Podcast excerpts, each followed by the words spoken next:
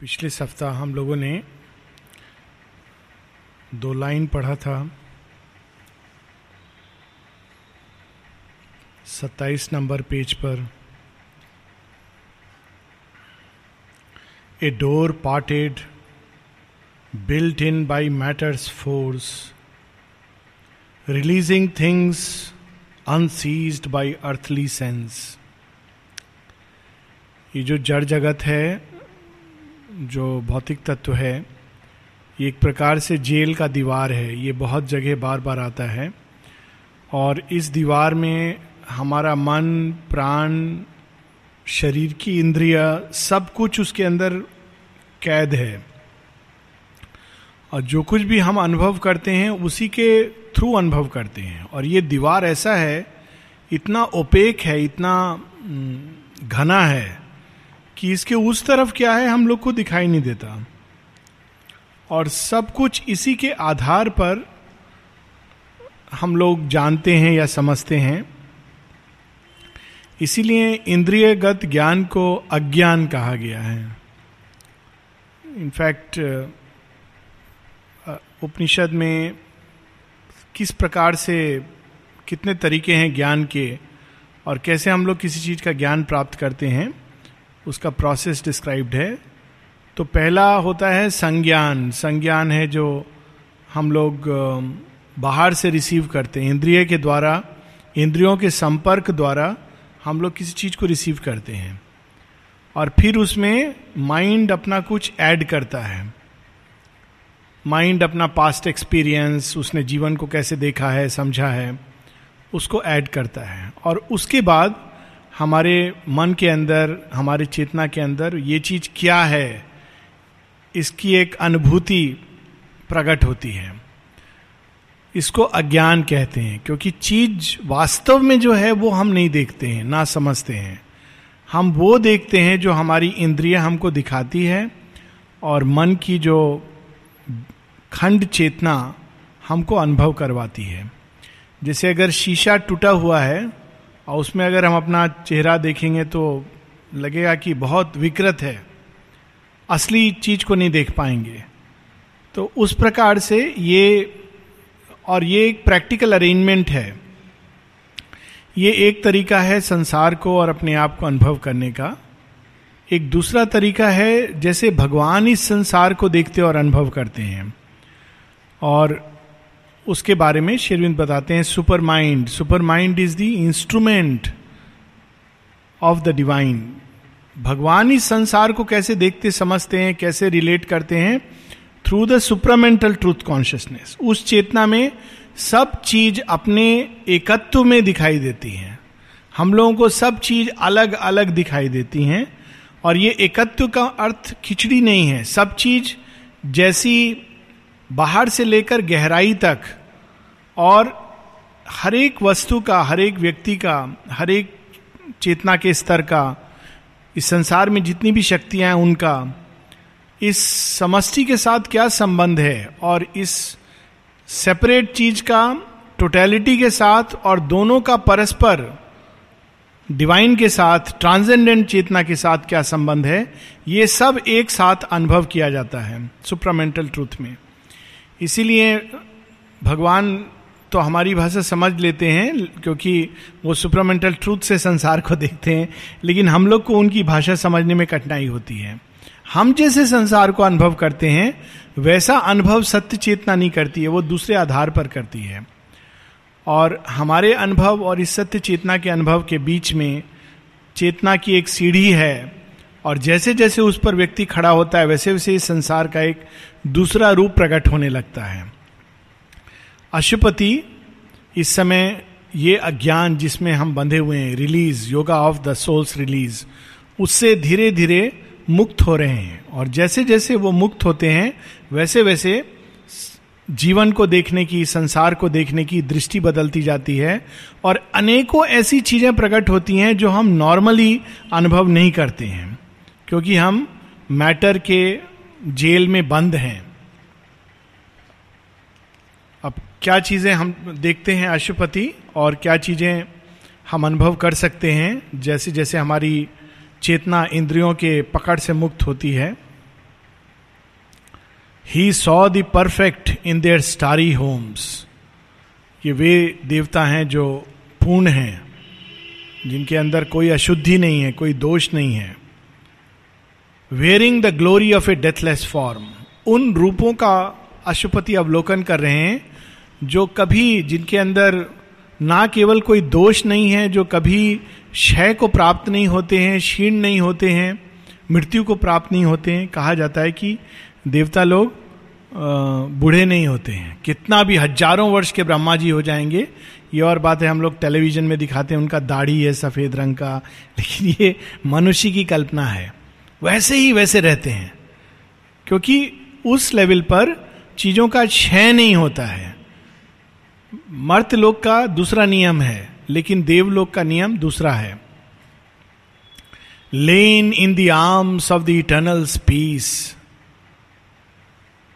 rapt in the heart beats of God ecstasy he lived in the mystic space where thought is born and will is nursed by an ethereal power हम लोग इस भूमि पर जहाँ हम लोग खड़े हैं, वहाँ हम ऐसी भूमि पर खड़े हैं जो हर समय बदलती जाती है।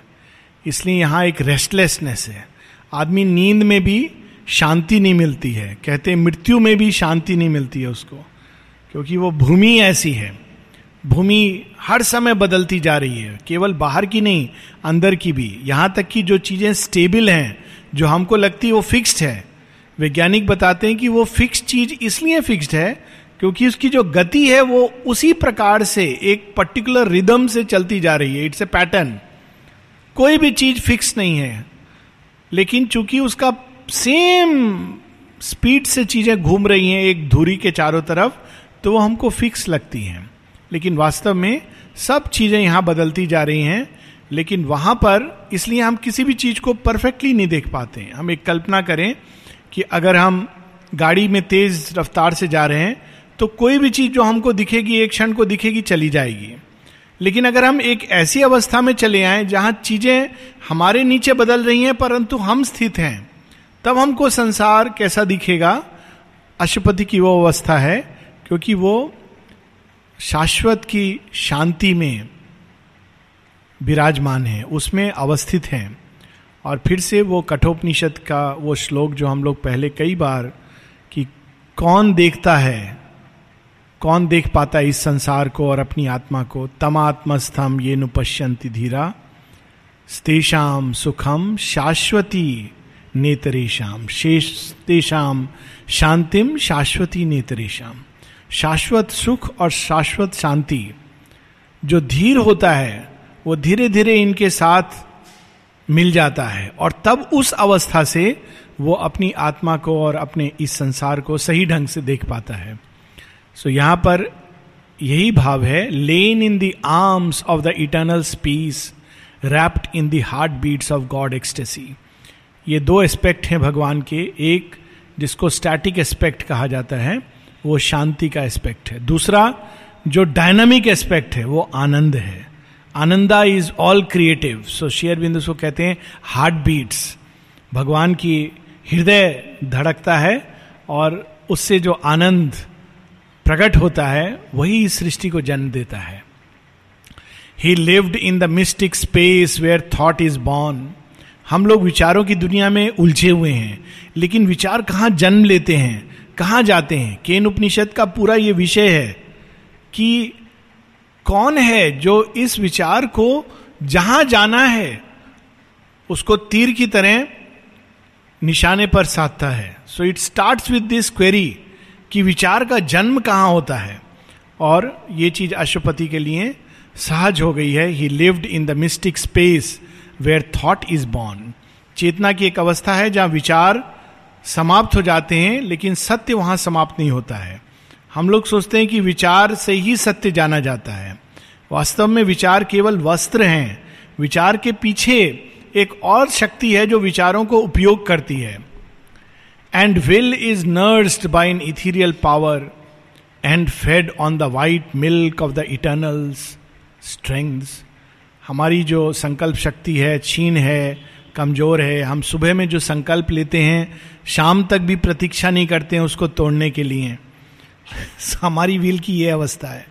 लेकिन भागवत संकल्प ऐसा होता है शेयरविंद कहते हैं that even if the whole world is smashed पूरी सृष्टि अगर समाप्त हो जाए तो भी जिस संकल्प को लेकर मैं आया हूँ, मैं उस संकल्प के साथ नई सृष्टि के लिए कार्य करूँगा।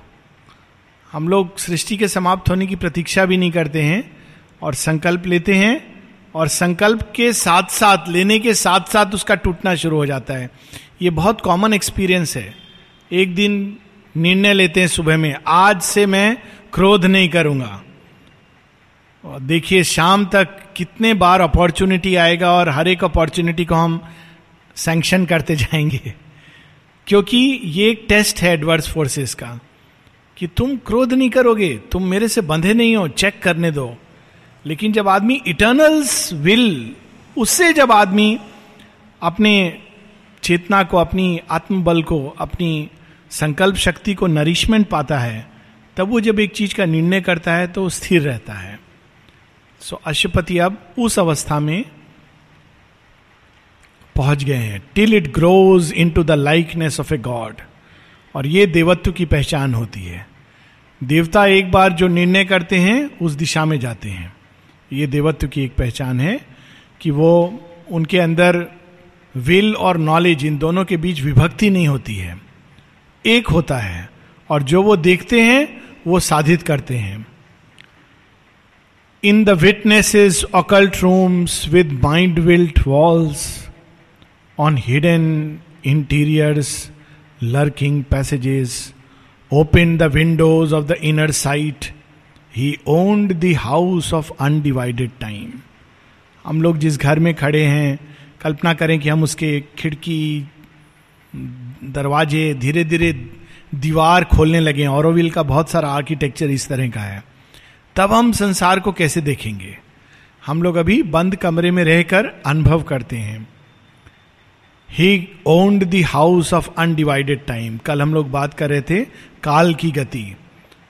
प्रेजेंट पास्ट और फ्यूचर हमारी ना केवल स्पेस में हमारी सीमा है स्पेस डिवाइडेड है अनेक दिशाओं में, और उस हिसाब से हम स्वयं को ओरिएंट करते हैं।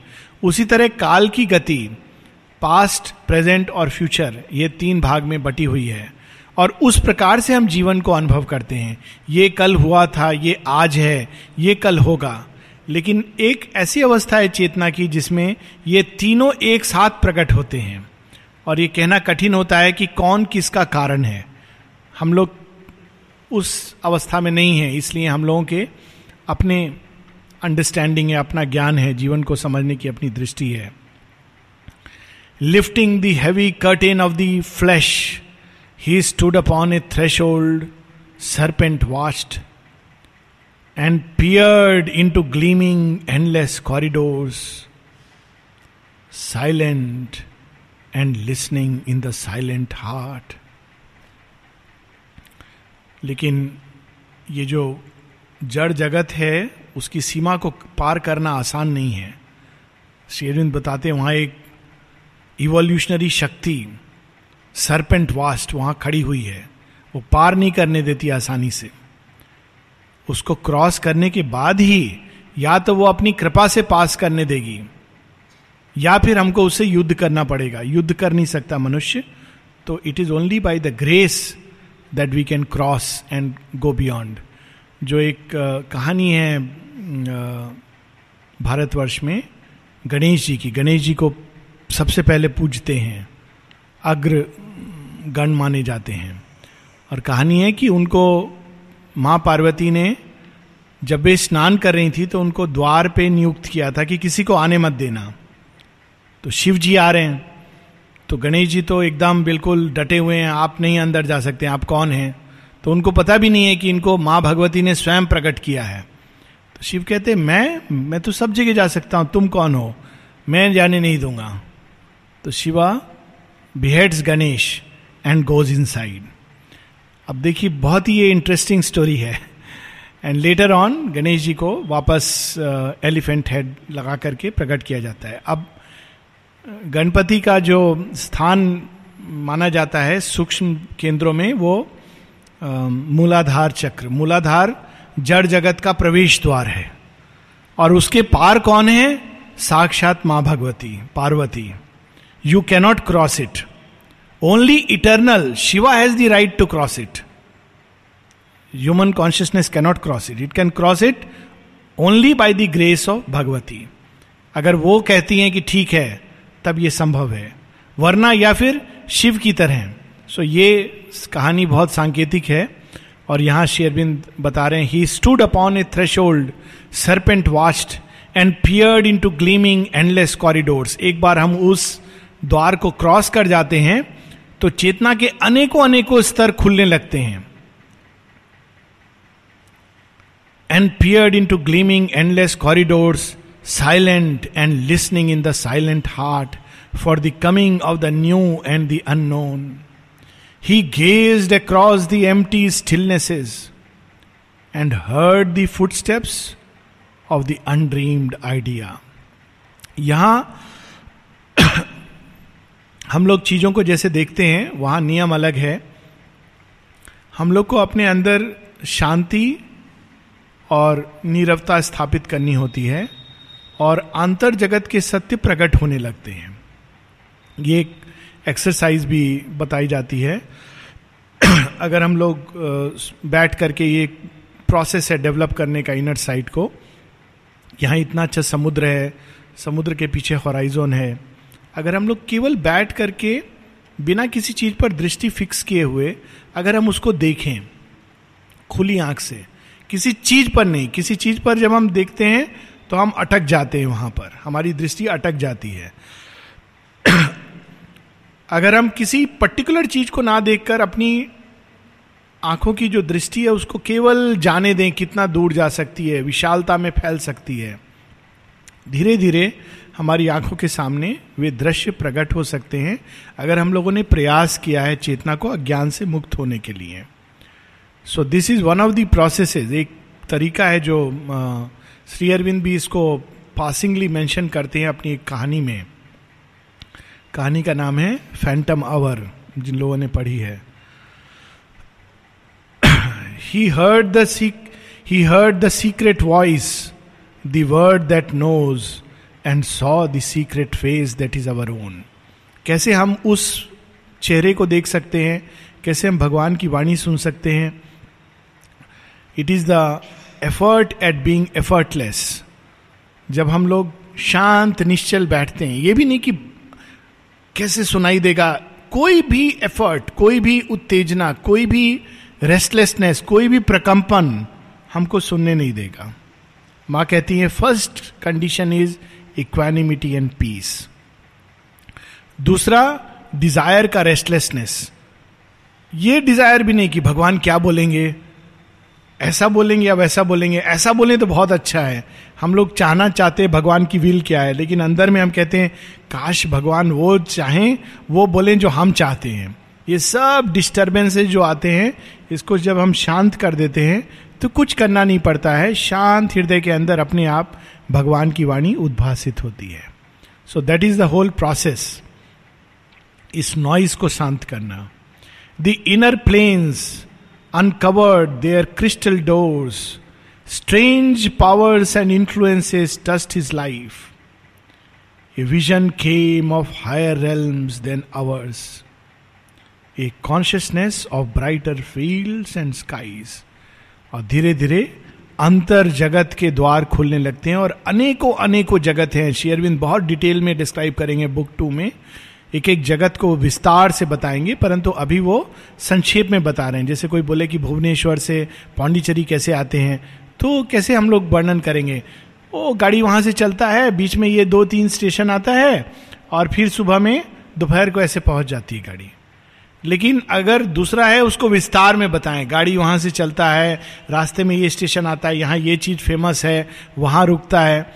तो ये जो डिटेल डिस्क्रिप्शन है, ये शेयरविंद बुक टू में करेंगे। यहाँ हमको बहुत क्विकली संक्षेप में बता रहे हैं।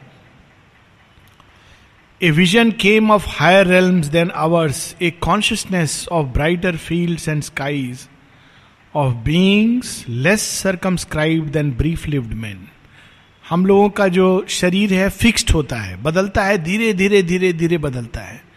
देवताओं का शरीर उसके अंदर प्लास्टिसिटी होती है। सेम देवता हमारे श्रद्धा के अनुसार हमारे पास रूप धर के पहुँच सकते हैं। तो अगर कोई वेस्टर्न कंट्री में है और उनके सामने दुर्गा प्रकट होंगी तो वो उस रूप में नहीं प्रकट होंगी जैसे हमारे सामने प्रकट होंगी। हम लोग जन्म से पढ़ते आए हैं दस हाथ हैं उनके अलग अलग सिंह के ऊपर सवार हैं। लेकिन अगर वेस्टर्न कंटेक्स्ट में अगर दुर्गा को प्रकट होना है तो वर्जिन मेरी के रूप में प्रकट होंगी, या ग्रीक गॉडेस एथनी के रूप में प्रकट होंगी। क्योंकि देवताओं के जो शरीर हैं, वो ऐसे तत्व के बने हैं जो प्लास्टिक हैं। वो विशाल हो सकते हैं, सूक्ष्म हो सकते हैं, अनेक हो सकते हैं, एक साथ। तो ये सारी जो संभावना है, मानव शरीर में अभी नहीं है, लेकिन एक दिन प्रकट होंगी। शेरविंद इसको बताते हैं, पर अभी वो देवताओं के लिए नेचुरल है। हम लोग जैसे पढ़ते हैं कि हनुमान जी एकदम छोटे हो जाते हैं, बड़े हो जाते हैं, विशाल हो जाते हैं। So that is a possibility of beings less circumscribed than brief lived man and subtler bodies than these passing frames objects too fine for our material grasp हम लोग बहुत सी चीज़ें छू नहीं सकते। बहुत सारी ऐसे तत्व हैं जो हम छू के समझ नहीं पाते हैं। माता जी एक जगह बताती हैं, रोग को छुआ जा सकता है। रोग की शक्तियों को हम छू के पहचान सकते हैं। हमारे वातावरण में कोई देवता खड़ा है, इसको हम टच के द्वारा जान सकते हैं। स्मेल के द्वारा जान सकते हैं। लेकिन ये शक्तियाँ हमारे अंदर सोई हुई हैं, क्योंकि हम जड़ चेतना की दीवार में बंद हैं। Acts vibrant with a superhuman light and movements pushed by a superconscient force, and joys that never flowed through mortal limbs, and lovelier scenes than earth's and happier lives. वास्तव में कभी कभी लगता है कि टीवी ने बहुत बड़ा नुकसान किया है जब टीवी नहीं था तो मनुष्य कल्पना करता था और कल्पना के द्वारा द्वार खोलता था कभी कभी शायद वो चेतना का कोई द्वार खोलकर ऐसे बीइंग्स को देखता था अब हमारे सामने सब एक रेडीमेड चीज़ है तो हर समय हमारा आँख उस पर ग्लूड है। Not here but generally so एक इन भी, ऐसे दृश्य हैं, जो इतने अद्भुत हैं, जो हम धरती पर कभी देख नहीं सकते। हम लोग जाते हैं पिकनिक पर अच्छे अच्छे दृश्य देखते हैं, लेकिन ऐसे दृश्य हैं लवलियर सीन्स और चेतना की ऐसी अवस्था है आनंद की ऐसी आनंद की अवस्था है जो हमने कभी अपने शरीर में अनुभव नहीं करते हैं। Joy is that never float through mortal limbs इसी को वेदों में सोम रस का पान करना। जब देवता लोग आते हैं तो कहते हैं, हम लोग इस साधारण जॉय को नहीं, हम लोग टेस्ट करेंगे। कोका कोला से संतुष्ट नहीं होते हैं देवता लोग। उनको सोम रस का पान करना है। तो जब देवता शरीर के अंदर आते हैं तो he brings the soma wine तो सोमा वाइन क्या है? Som ras is that ananda of the divine consciousness और वो एक ऐसा आनंद है जो मर्त शरीर टेस्ट नहीं कर पाता है, क्योंकि वो ठीक जैसे हमारी इंद्रिया बंधी हुई है, हम छोटे छोटे सुख दुख इसमें बंधे हुए हैं। सारा दिन उसी के बारे में सोचते हैं, अरे आज कितना अच्छा रसगुल्ला बना था, आज कितना अच्छा छेना था, आज हमने ये देखा, उससे मिले खुश हुए। लेकिन एक बार जब उस जॉय का अनुभव आदमी करता है तो बार बार उसको पाने के लिए वो एस्पायर करता है और उद्धत होता है। एक consciousness of beauty and of bliss उस सौंदर्य को देखने के बाद कुछ और देखने का मन नहीं करता है।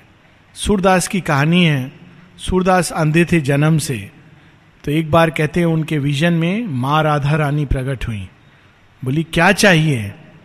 तो उनको पूरा देख के, निहार के, प्रणाम करने के बाद सूरदास कहते, माँ, मेरी आँखें फिर से अंधी कर दो। तो बोले, क्यों?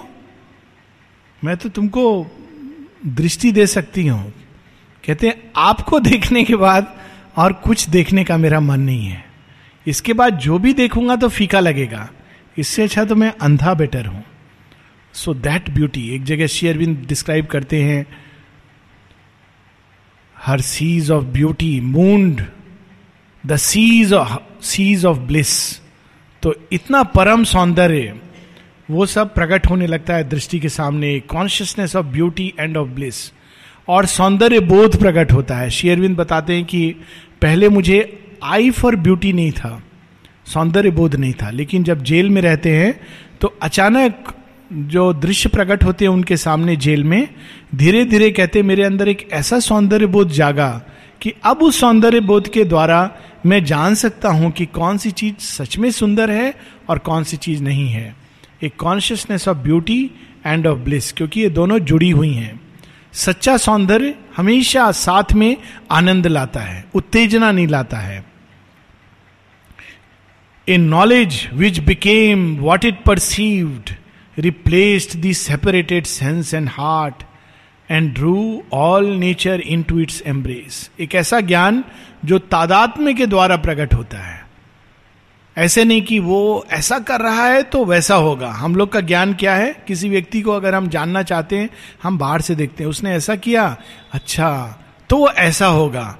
हमने उसको देखा था, वो वहाँ पर बैठ करके कैसे गप मार रहा था, कैसा कपड़ा पहना था और उसका हाथ में कुछ ग्लास भी था, उसमें बड़ा कुछ अजीब सा लिक्विड था। ज़रूर वो खराब आदमी है। ये हमारा ज्ञान है। वो देखो, लेकिन दूसरे व्यक्ति को गेरुआ वस्त्र पहन के रोज सुबह में जाता है और मंदिर में जाकर कितना घंटा बैठता है, सचमुच कितना बड़ा साधु है। ये बाहरी ज्ञान है। आंतरिक ज्ञान दूसरा है।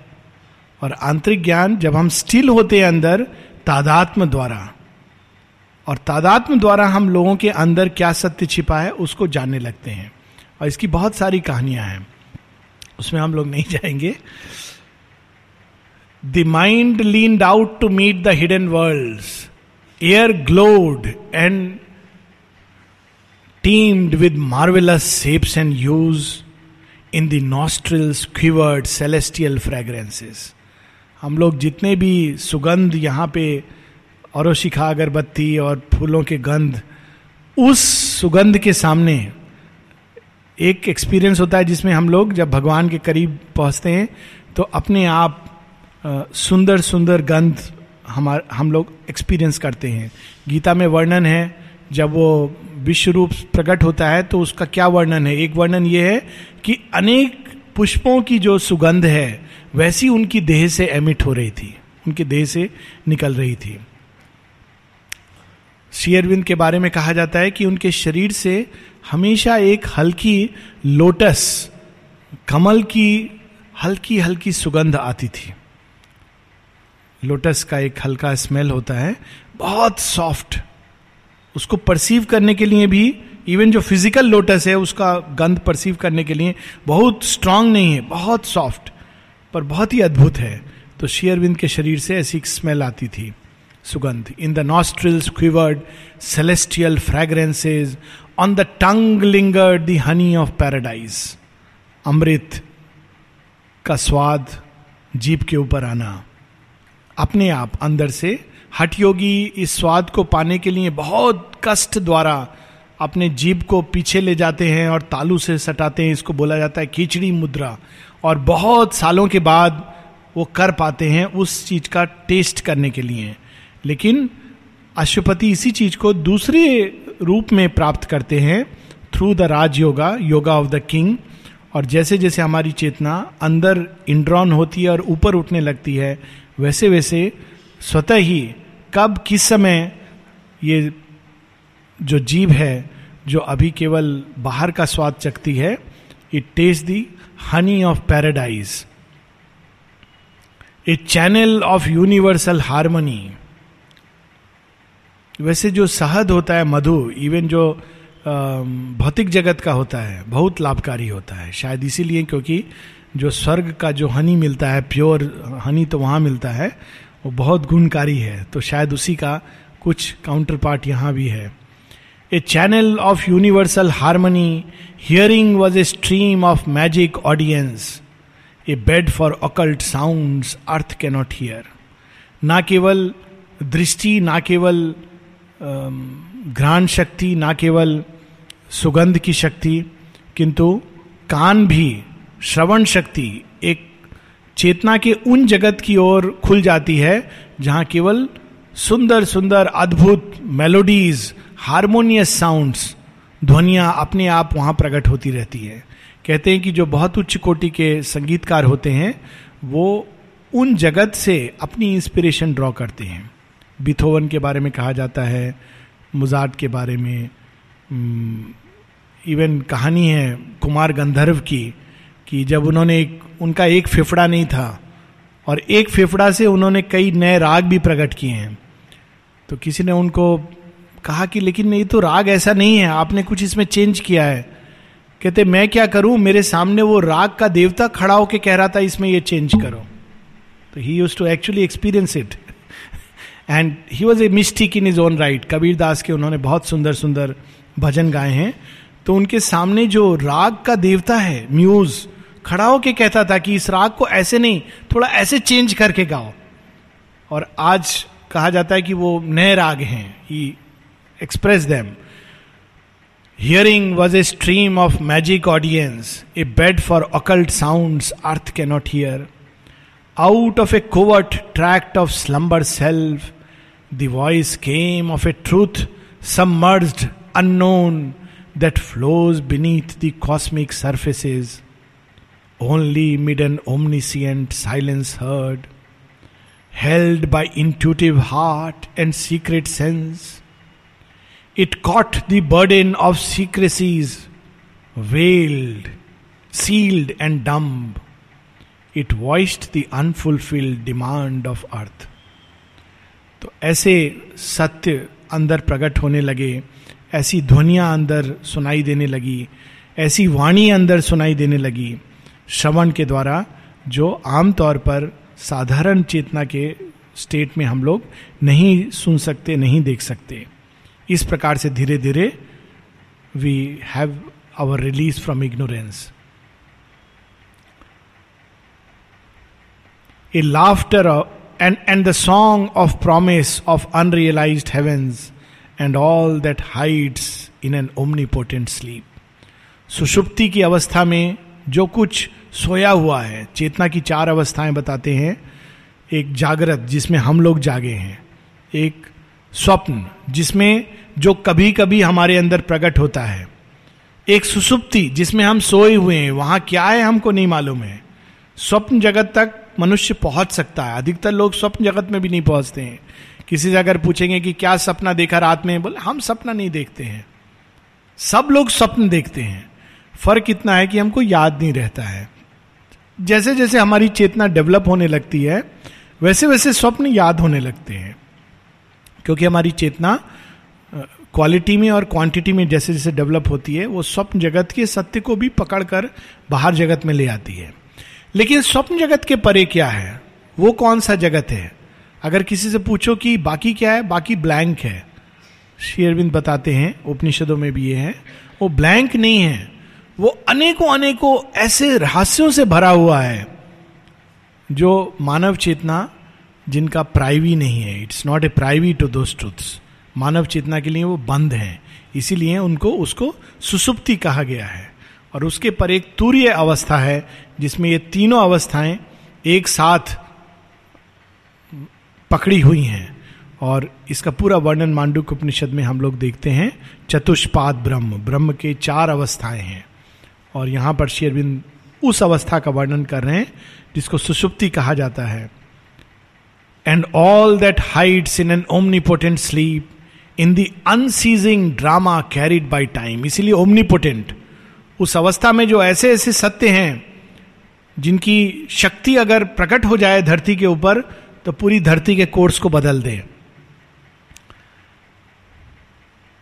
And all that hides in an omnipotent sleep in the unceasing drama carried by time on its long listening flood that bears hurled in soluble doubt on a pilgrimage without goal a laughter of sleepless pleasure foamed and spumed and murmurings of desire that cannot die a cry came of the world delight to be वो ocean वो महासमुद्र जिसके अंदर से सृष्टि प्रकट होती है, जिसकी एक एक वेव्स काल की वो गति है, धारा है जो सृष्टि को आगे ले जाती है।